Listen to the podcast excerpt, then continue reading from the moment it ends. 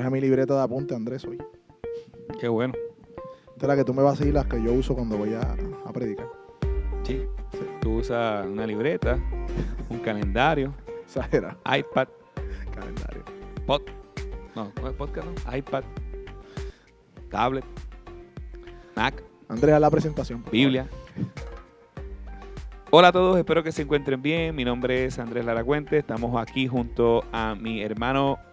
Víctor Mateo, no se confundan. Tengo el jacket, pero soy Víctor. Usualmente Andrés es que anda con jacket, pero yo esta vez lo tengo, pero no es por nada. eh, No se confundan con Andrés. Yo soy Víctor y él es Andrés. Correcto, correcto.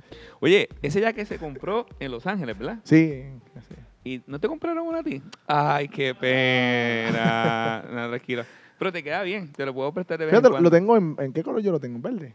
Ah, no, pero ese es el de hace muchos años atrás. Ah, este es el ok, nuevo. ok, está bien, Ah, perdón. ¿tú tienes el viejo? Sí, el viejo. Ah, ok, está bien. Nada, tranquilo. Nada, Nada, parte de la yo- vida. A Andrés nos gusta modelar mucho sus jackets. eh, hoy me lo prestó.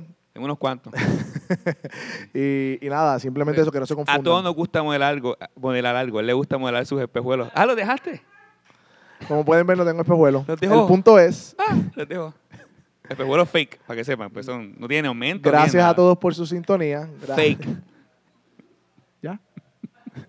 Gracias a todos por su sintonía de Perspectiva Podcast PR. Eh, vamos a cortar el vacilón porque si sigo, eh, yo soy dulce para los vacilones, ¿verdad? Eh, Es un imán. Sí. Queremos que ustedes que están del otro lado puedan compartir el contenido. Hoy vamos a hablar de un tema serio, Andrés. Vamos No, a continuar seguro. el tema del orden de la salvación. Amén. Tema fundamental para nuestra fe. Amén, amén. Yo quiero, de manera introductoria, Andrés, quizás hacer una recapitulación de lo que hemos hablado hasta ahora acerca del tema del orden de la salvación y su importancia. Este, ¿Qué hemos dicho ya hasta ahora, Andrés? Bueno, la semana pasada hablamos del tema de la elección, eh, el llamado, la regeneración la, y la conversión y nos quedamos esta semana con la justificación, adopción, santificación, perseverancia y glorificación. Antes de todo esto dijimos que en vez de hablar específicamente del orden salutis eh, o el orden de la salvación, eh, había que hablar primero de la depravación total. Así que el, Exacto. el episodio pasado, lo que hicimos inicialmente, antes de hablar de la elección, es hablar de que el hombre es completamente depravado. Y entonces, cuando digo depravado, pues sí, es esa palabra dura y difícil. ah, se inclina al mal, ah, es hacedor de maldad, nace siendo enemigo de Dios, ah, Eso es lo odia a Dios. Biblia. Eso es lo que dice. O sea, estoy, estoy citando, La Biblia. resumiendo lo que dice la Biblia. Muy bien. Y entonces en Arriba Bichuela, pues tratamos de exponer de que esa es la razón eh, por la cual Dios tiene que intervenir como un acto de amor ah, al, al elegirnos a nosotros, ya que si fuera por nuestra propia libertad ah, de ele- elegir, nosotros no tenemos la capacidad ni queremos elegir a Dios. Entonces ahí Eso así. entramos, entonces entramos ahí en lo que es el orden de la salvación el orden saludis. Eso así. Hoy nos quedamos en la justificación y un punto de aclaración. Eh, Esto que estamos explicando en dos episodios, eh, de, de hecho este sería el tercero acerca del tema de la salvación, eh, son procesos que se dan quizás eh, simultáneos o instantáneos. Nosotros los teólogos lo han dividido de una manera lógica que concuerde con las escrituras. Esto es lo que estamos haciendo. Correcto. Quizás eh, lo que ocurre, eh, quizás en un momento, en un llamado, ¿verdad? la elección, ¿verdad? ya antes de la fundación del mundo, eh, pero desde el llamado a, a efectivo, desde la conversión, la justificación, la adopción, todo eso que vamos a terminar de hablar hoy, eh, ocurre de manera instantánea en la vida del creyente, pero de manera lógica tenemos que entenderlo como la Biblia lo expresa y es importante tenerlo en el orden bíblico porque de lo contrario contra- contradecimos lo que dice la sana enseñanza o la escritura en ese sentido. Hoy nos quedamos entonces en la justificación yo creo que este es eh, el punto clave o en la batalla que se dio en la reforma protestante, la justificación por medio de la fe. Andrés, justificación, eh, eso suena como un término legal, Andrés. Eh, eh, ¿Qué es ese proceso de la justificación que ocurre en la vida del creyente cuando es salvo? La justificación sí es un término legal y la idea de, básicamente el punto importante de la justificación es que Dios en su infinita gracia, por los méritos de Cristo, por la obra de la vida, muerte y resurrección de Cristo, declara, eh, un término legal también, imputa. ¿verdad?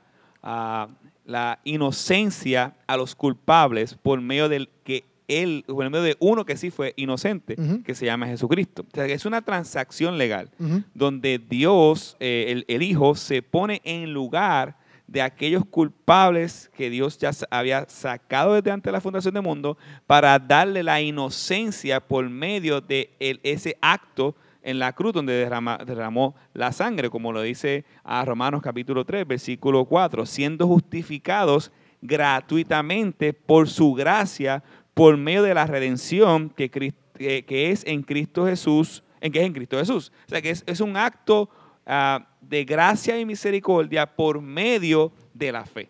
E- Es un intercambio. Ujú. O sea, el, el- el que merecía esa cruz era yo, Correcto. pero Dios mismo veo en la persona de su Hijo, eh, Jesús, para él pagar la condena. Correcto. Y todo aquel que cree, dice la Biblia, no se pierde, más tiene vida eterna. O sea, aquel que cree que no puede salvarse por su propia fuerza, ni puede llegar a Dios por sus propios méritos, sino que descanse la salvación que solo que, que Cristo hizo a nuestro favor y su vida y su muerte y resurrección, es como si esa muerte que murió Cristo hubiese sido nosotros que hubiésemos pagado esa, esa muerte. Y el trato que Dios tiene con Cristo, que es un trato de amor, de gracia, ah, es el trato que ahora Dios va a tener con aquellos que Cristo, por medio de ese acto de redención, compró y justificó.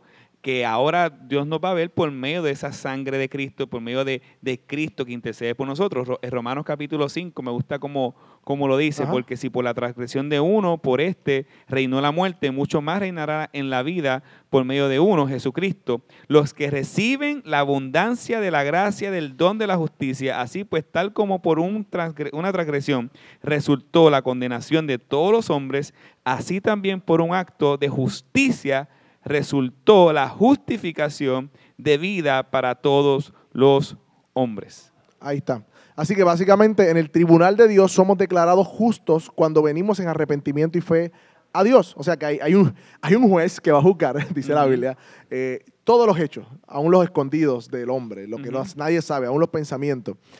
Y eh, la única manera de ser hallados justos delante de ese juez es creyendo y arrepintiéndonos de nuestros pecados y confiando solamente en Cristo, y entonces seríamos declarados justos porque Cristo pagó en la cruz por esos pecados. Ahora, la Iglesia Católica como que añade adicional a la fe algunas obras. Es como que si eres salvo por medio de la fe, pero necesitas los sacramentos eh, para también complementar o completar esa salvación que no está completa si no es por la fe sola. Y es una de las cosas más peligrosas, tanto para la Iglesia Católica, para, pero para cualquier denominación que abrace la justificación solamente, o la justificación por fe, más obras, es que está diciendo que la- el sacrificio de Cristo no fue No suficiente. fue suficiente. Necesita obras de mi parte. Eso lo hablamos hace, eh, yo creo, el episodio de la salvación, que dijimos de la mentalidad del humano, que siempre quiere... Ajá, episodio eh, tres. tres, quiere aportar y quiere hacer cosas, cuando bíblicamente tú lo que aportas es el pecado Porque tú no tienes capacidad de aportar algo a, la, a, la- a la- a- un Dios santo que es justo y es perfecto. Eso Entonces, sí Cristo aportó, aportó, su vida completa en sustitución tuya. Así que esa, esa es la diferencia fundamental, como Lutero decía, que la justificación por fe es la columna vertebral de la, de la iglesia, en el sentido de que si, si, si una persona no cree la justificación por fe, pues se cae todo, básicamente. La justificación es el punto más importante, o uno de los puntos más importantes de nuestra fe cristiana y bíblica. Y me gusta esta definición de fe. Fe es extender tus manos vacías para recibir algo. Sencillo. Fe no es voy a hacer esto, voy a hacer lo otro. Tengo que- no. Señor, reconozco que soy un pecador, no puedo salvarme a mí mismo, necesito que me salves, extiendo mis manos para recibir tu salvación. Esa, y, no en vano la palabra dice que el humilde es el que Dios se acerca, porque el que es altivo siempre tiene algo que aportar, ¿no? Algo que yo he hecho, yo, yo, yo he logrado, yo puedo alcanzar, pero el que es humilde de corazón y reconoce su pobreza de espíritu, como dice en Mateo 5, viene con las manos vacías y recibe entonces la salvación por medio de la fe. Un punto importante adicional que mismo Romano dice, dice, por tanto, habiendo sido justificados por la fe, tenemos paz para con Dios por medio de nue- nuestro Señor Jesucristo. 5.1. Y, y- y- y esa es la parte importante. Nuestro mayor problema es que éramos enemigos de Dios y merecíamos un castigo. Y Jesús tomó el castigo que nosotros merecíamos y nos hizo amigos de Dios en Yes. ese sentido, hijos de Dios. Y, y- y ahí vamos, porque no solamente nos reconcilió para tener paz como que, ah, estoy bien con Dios, sino que siendo enemigos, fuimos entonces hechos hijos de Dios y nos adopta en su familia y se convierte en nuestro padre y eso se llama la adopción. Pero es que a la Iglesia Católica Romana dice que nosotros nacemos siendo hijos de Dios. Pues la Biblia dice todo lo contrario a lo que la Iglesia Católica Romana dice. ¿Qué, di- qué dice, qué dice la Biblia entonces? En Roma- en- en- si, si tienen sus Biblias allá y están viéndolo, pueden apuntarlo. Está en el Evangelio de Juan, lo pueden ver ahí, que no a todos se le dio la potestad o el derecho de ser llamados hijos de Dios, sino dice en, en- el Evangelio de Juan, Capítulo 1. capítulo 1, versículo 12, dice que a todos los que le recibieron y a los que creen en su nombre, a esos, eh, falta eso ahí, pero es que, es que es la implicación, le dio potestad de ser hechos hijos de Dios. Y es interesante el versículo 13. Esas personas a quienes dio potestad de ser hecho- hechos hijos de Dios, no son engendrados de sangre ni de voluntad de carne, o sea, de por voluntad propia, ni voluntad de varón, sino de Dios. Así que no, esto es bien importante, no todos los seres humanos son hijos de Dios. Solamente aquellos que vienen arrepentimiento y fe y reconocen a Jesús como el Salvador, dice que solamente a ellos les dio la potestad de ser llamados hijos de Dios. Por ende, todo aquel que no es hijo de Dios sí es una criatura de Dios, dice la Biblia, porque Dios ha creado todas, estas, todas las cosas y lleva de alguna manera la imagen de Dios distorsionada allí. Desde el principio del Génesis vemos que se distorsionó por el pecado, pero no tiene el derecho de llamarse hijo de Dios a menos que vengan arrepentimiento y fe. Peor aún, Efesios capítulo 5, eh, 2, versículo 3, dice que nacemos siendo eh, hijos de ira, enemigos de Dios. Entonces, ah, criaturas somos de Dios, pero somos enemigos de Dios si no nos hemos arrepentido, si no somos salvados por el mismo En Dios. cierta ocasión Jesús le dijo, ustedes son de su hijo, de su padre el diablo, porque no querían creer que Jesús era el hijo de Dios, no querían reconocerlo ni siquiera por las obras que Dios, él estaba haciendo en su propia cara. De la misma manera, todo aquel que no reconoce que Jesús es el Señor y Salvador y viene en arrepentimiento fe, eh, las palabras pueden aplicarle de que son hijos del diablo, no son hijos de Dios, eh, eh, porque aquí no hay mm, terreno neutro No. es- eres o negro o blanco, como, como dice el primer evangelio de Juan. Es como si no eres hijo de Dios, eres enemigo de Dios. Así que esto es bien importante tenerlo en mente porque la adopción es un beneficio o es algo que Dios hace a favor nuestro como parte de salvarnos, que nos incluye en su familia, siendo Él nuestro Padre, Jesús nuestro hermano mayor y la iglesia nuestros hermanos. Pero es interesante porque entonces, si es así, yo creo que nuestra cosmovisión de ver a Dios eh, y ver a los hermanos es una cosmovisión bien diferente. Ujú. ¿Sabe que ahora tenemos a Dios por Padre? Eso así. Tenemos una, podemos tener una relación con Dios cercana, así como tenemos una relación cercana con nuestros padres terrenales. Y, y algo bien importante, todas las promesas que vemos en la Biblia eh, no son para las criaturas que no son hijos de Dios. Son garantizadas para aquellos que son hijos de Dios, porque es por medio de Cristo que nos apropiamos de esas promesas. Cristo nos hace partícipes de la familia de Dios y por ende de las promesas. Y veo mucha gente, de hecho, con esto de la pandemia, citando los salmos, que ninguna plaga tocará tu, morada. Y, yo veía estas personas que ni siquiera le interesa a Dios, pero citan las promesas. Yo en mi casa serviremos a Jehová. Todas las promesas de la Biblia, que aún muchas fuera de contexto, se las aplican para ellos sin tener la paternidad de Dios. O sea, la, la palabra de Dios garantiza las promesas de Dios para aquellos que son sus hijos. Y la única manera de ser hijo de Dios es a través de los méritos de Cristo, viniendo en arrepentimiento y fe. Así que yo creo que es una parte súper importante y necesaria porque yo no sé, tú tienes un ex, un ex padre. Negativo. Yo no tengo un ex padre que para descanse, pero yo- él no fue mi ex padre, siempre fue mi papá. Ujú. Pues eso nos- también nos da una seguridad de Es que Dios siempre va a ser nuestro Padre para siempre. O Es sea que, hermosa. eh, eh, queremos tra- tra- tratar de dar una aplicación, ¿verdad? Hacer- para no solamente algo teórico, sino también práctico, para que usted visualice la importancia de eso. Y no tan solo nos adopta, sino que la Biblia también nos muestra dentro de ese orden de la salvación que nos santifica, está la santificación. Dentro de la, del orden de la salvación está la santificación, es algo aparte. Dentro del orden de la, de la salvación está la santificación. ¿Qué es la santificación? Y la palabra santo es algo que es, eh, bíblicamente, ¿verdad? Es algo que es apartado, separado del uso común. Común. Eh, y los creyentes, aquellos que han venido a Cristo a arrep- arrepentimiento y fe, dice que ya somos santos. Eh, de hecho, cuando las cartas Pablo le escribe aún a los corintios que estaban tremenditos, le dice a los santos que están en Corintios. Todo creyente que ha venido a arrepentimiento y fe y es y se constituye hijo de Dios también es ha sido santificado, Sí, lavado Di- por la sangre de Cristo. Dios no puede tocar nada impuro. Exacto. O sea, no puede ser padre de la impureza. El Espíritu Santo, que es lo que nos genera, nos Y adopta, santifica. nos santifica para nosotros ser partícipes de su voluntad. Y Hebre- por eso es que Hebreo 10.10 dice, por esta voluntad hemos sido santificados. Dice que por medio de una sola ofrenda, el cuerpo de Jesucristo, Ujú. Jesucristo nos santificó en la redención, en la cruz. O sea que la santidad es una posición segura que tenemos en Cristo. Ahora bien, ¿eso se queda ahí? no, ¿Qué hay, dice la Biblia? hay una doble vía entonces en cuanto a la santificación. Somos santos posicionalmente, estoy emocionado. Sí, hoy, hoy está hablando mucho. no estoy hablando mucho, no. Somos santos posicionalmente, pero al mismo tiempo estamos siendo santificados a la imagen de Cristo. Se llama santidad progresiva. Exacto, somos santos y estamos siendo santificados. El creyente vive en dos realidades. somos ciudadanos de dos mundos, como dice una predicación reciente del pastor Sugel. Somos ciudadanos del cielo, del cielo, pero somos ciudadanos de la tierra.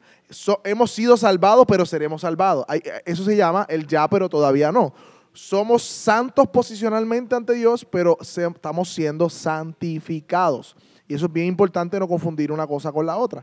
En este proceso de santificación, Dios permite al creyente participar y nosotros como creyentes podemos de alguna manera u otra entorpecer, atrasar ese proceso de santificación en nuestras vidas. Claro, si somos verdaderos creyentes, Él no nos va a dejar ahí. No, porque ahí, ahí entraría entonces la paternidad de Dios Claro. en el proceso de Disciplina, disciplina, como un para hijo. entonces seguir creciendo Así como un padre a un hijo le va enseñando, el hijo sí se va a equivocar, el hijo quizás esté indispuesto un día, pero el padre no lo va a abandonar. El padre va a seguir trabajando con el corazón de su hijo para que llegue a ser esa imagen de, de- de lo que él quiere que sea. Así mismo nosotros, el padre, va trabajando con nuestros corazones hasta que lleguemos, él dice, a la estatura del varón perfecto, hasta que todos lleguemos a la unidad de la fe, a la estatura del varón perfecto que es Cristo. O sea, nuestra imagen, nuestro meta, nuestro modelo es nuestro Señor Jesucristo. Y Dios está restaurando la imagen de Dios en nosotros desde que nos convertimos. Así que el proceso de santificación es un proceso en donde Dios nos permite participar a través de nuestras disciplinas espirituales, los medios de gracia. Eh, Dios ha provisto una iglesia para que seamos partícipes de una comunidad de fe, una familia de fe, para escuchar la palabra predicada, ser exhortados y como hermanos exhortarnos uno a otro y eso nos ayuda a crecer en dirección a la santificación. Tienes que perdonar, tienes que Todo hablar, tienes eh, las, nuestras familias. Todos los imperativos de la Biblia, todos los imperativos. unos a otros se aplica para la. De hecho, el propósito de la predestinación es la santificación. Claro, la predestinación claro. para salvación, pero para santificación. Nosotros estamos llamados aquí en la tierra para reflejar la gloria de Dios. La santificación es el punto importante de la vida de nuestro peregrinaje aquí en la tierra. O sea, no podemos entonces decir, bueno, pues ya Dios me salvó y ya. No, la salvación eh, y la santificación son las dos caras de una misma moneda. Exacto. Y hay gente que dice, la Biblia dice, sed santo porque sin santidad nadie verá al Señor. Entonces le decimos santidad a pelos largos, a no usar maquillaje, sí, eso es a, ropa a estereotipos que hemos puesto de lo que es O santidad, con cosas usualmente externas, eh, litúrgicas, eh, que nada tienen que ver y que nada tocan el pecado del corazón interno, que es lo que Dios va a trabajar, el carácter. Que Seguro, cuando tú miras la Biblia, ¿qué, qué es entonces? Si no es el externo, ¿qué es la santidad? Sí, voy a aclarar algo. Cuando eh, Jesús estaba en la tierra, dice, limpia primero el Lo plato, lo de adentro y después lo de afuera. Sí, por ejemplo, si este mundo está yéndose una corriente de una apariencia X y, y tú te quieres identificar con todo lo que este mundo piensa, pues sí, hay algo que, te- que, te- que tiene que trabajar. Ajá. Pero ahora bien, no es eso por donde se empieza. Ajá. Lo más importante aquí es que Dios trabaje en el proceso de la santificación en tu vida. ¿Y cómo se ve eso? Por los medios de los frutos del Espíritu. fruto del Espíritu. El fruto del Espíritu, eh, que es la semejanza al carácter, la, a la piedad de Cristo. Las mismas cartas pastorales, primera de Timoteo, segunda de Timoteo, Tito, está el carácter de un hombre piadoso y de una mujer piadosa. Pues entonces, a la luz de eso, ¿qué dice la Biblia? Eso es santidad progresiva, no un, un tipo de recorte, no un tipo de apariencia, nada que ver. santifícalos en tu verdad. Tu palabra Es la verdad. es la verdad. La palabra de Dios nos va santificando porque es un espejo. Nos vemos allí, vemos nuestros pecados, vemos el carácter de Cristo y ese mismo, ese mismo contraste Dios nos confronta de pecado, nos arrepentimos, vamos creciendo en esa imagen del Señor que vemos en la palabra. Y después de la, la santificación, entonces, eh, parte de este orden salutis es la perseverancia. Eso así, la perseverancia. Y parte de esto es entender que, como dice Filipenses 1.6, que él Pablo dice, estoy convencido que el que comenzó la buena obra en vosotros la ha de perfeccionar hasta el día de Jesucristo. El Dios esto lo hablamos y no vamos quizás a entendernos tanto en esta parte porque el episodio número 3 hablamos de este, eh, específicamente de este, de este punto completo, el episodio 30 minutos. Dios no va a abandonar su obra. Dios nos va a preservar. Y eso se ve en una vida de perseverancia. Pues como fruto de que Dios está poniendo el querer como el hacer, nosotros también entonces nos ocupamos en nuestra salvación con temor y temblor. Seguro, Dios nos va a preservar y perseverar hasta el fin. Y una evidencia de que Dios está obrando en ese sentido, lógico que va a ser nuestra semejanza a Cristo. Por eso vimos que todo está entrelazado. La santificación, la perseverancia, todo está entrelazado, pero es, es parte del orden de la salvación. Y Pablo dice que pongamos nuestros ojos en Jesús, el autor, el que inició, y el consumador, el que terminará toda la obra de fe en nuestra vida, de nuestra fe. Correcto. Este, así que vemos cómo la obra de salvación es una obra completa, no es una obra a mitad, no es una obra que se queda a, pedazos, y termina entonces ¿no? en la glorificación.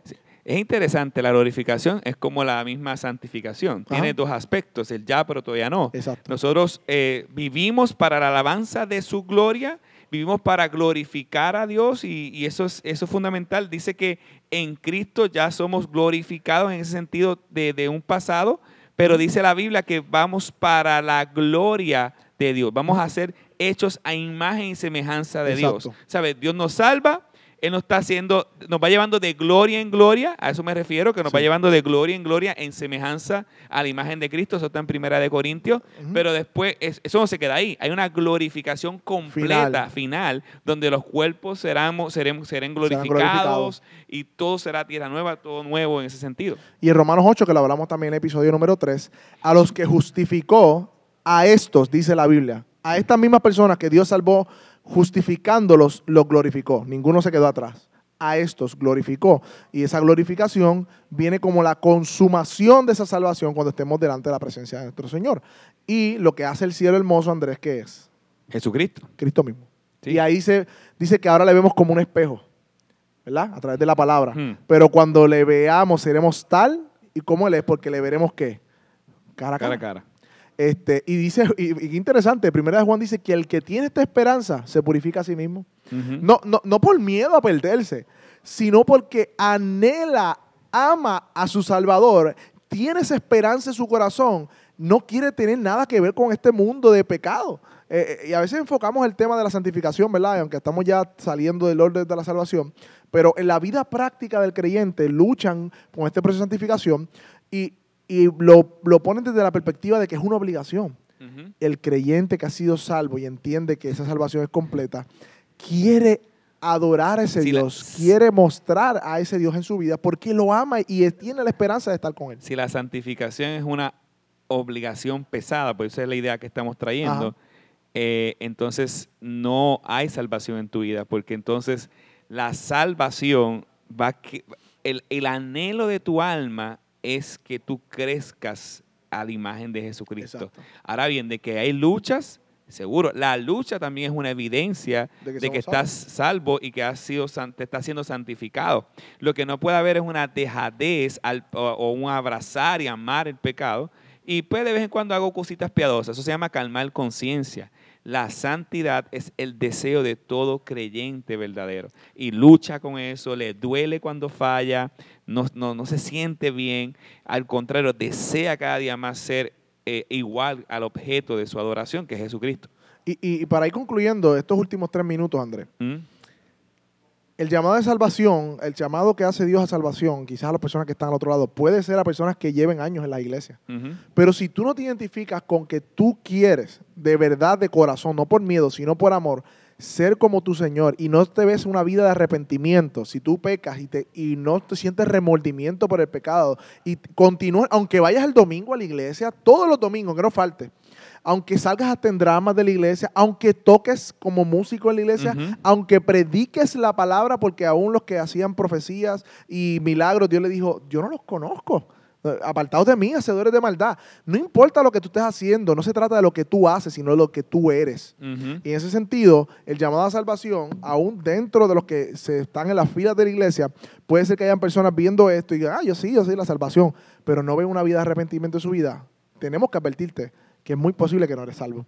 Eh, la vida del cristiano es una vida de arrepentimiento porque quiere agradar a su Señor y quiere ser como su Señor este, y quiere llegar y tiene la esperanza de estar con Él. Así que, y también al que, al que está escuchando esto del otro lado y no conoce el Evangelio, no sabe de lo que estamos hablando y quizás no entiende muchas de estas cosas, Dios te llama a que te arrepientas, igualmente al que lleva muchos años en la iglesia y sigue eso, que te arrepientas de tu pecado, que reconozcas tu pecado y vengas a Él en salvación, para salvación, en arrepentimiento y fe. Él te está llamando, Él quiere re- verdaderamente salvarte, pero en ese sentido tienes que reconocer a través de este video que hay pecado en tu vida y que tienes que venir a Él en arrepentimiento y fe. Y esa es la invitación que te hacemos este, en esta hora. Y si no tienes dónde congregarte, Iglesia Bíblica Metro aquí en Carolina, eh, con nuestro pastor Andrés Lacuente, también está el pastor Oscar, que pronto quizás estará con nosotros en un episodio de Perspectiva. Este, así que, Andrés, unas palabras de cierre en estos últimos minutos. No, nada, si tú lo dijiste todo. No le, no le di break. Ah, Se tomó café hoy. Pero eh, nuestro. bueno, sí, tomé café. Me, ¿tú ¿Sabes que me regalaron una cafetera también? eh, ayer cumpleaños. Se, ah, uh, voy a poner el aplauso para esto. Ay, me regalaron una cafetera en mi trabajo. Así que tengo en mi oficina una cafetera adicional. Ya me di cuenta. Tiene mucho cafeína encima. Nada, terminamos. Aunque podemos seguir expandiendo el tema de la salvación mucho más, pero terminamos por lo menos con la tarea de explicar el orden de la salvación. Así que esperamos que sea, haya sido de, de edificación, que puedas compartirlo con otros. Eh, y comentar también alguna pregunta, duda, también. Así que Nos vemos. gracias por estar conectado a Perspectiva. Ahí. Andrés me apagó.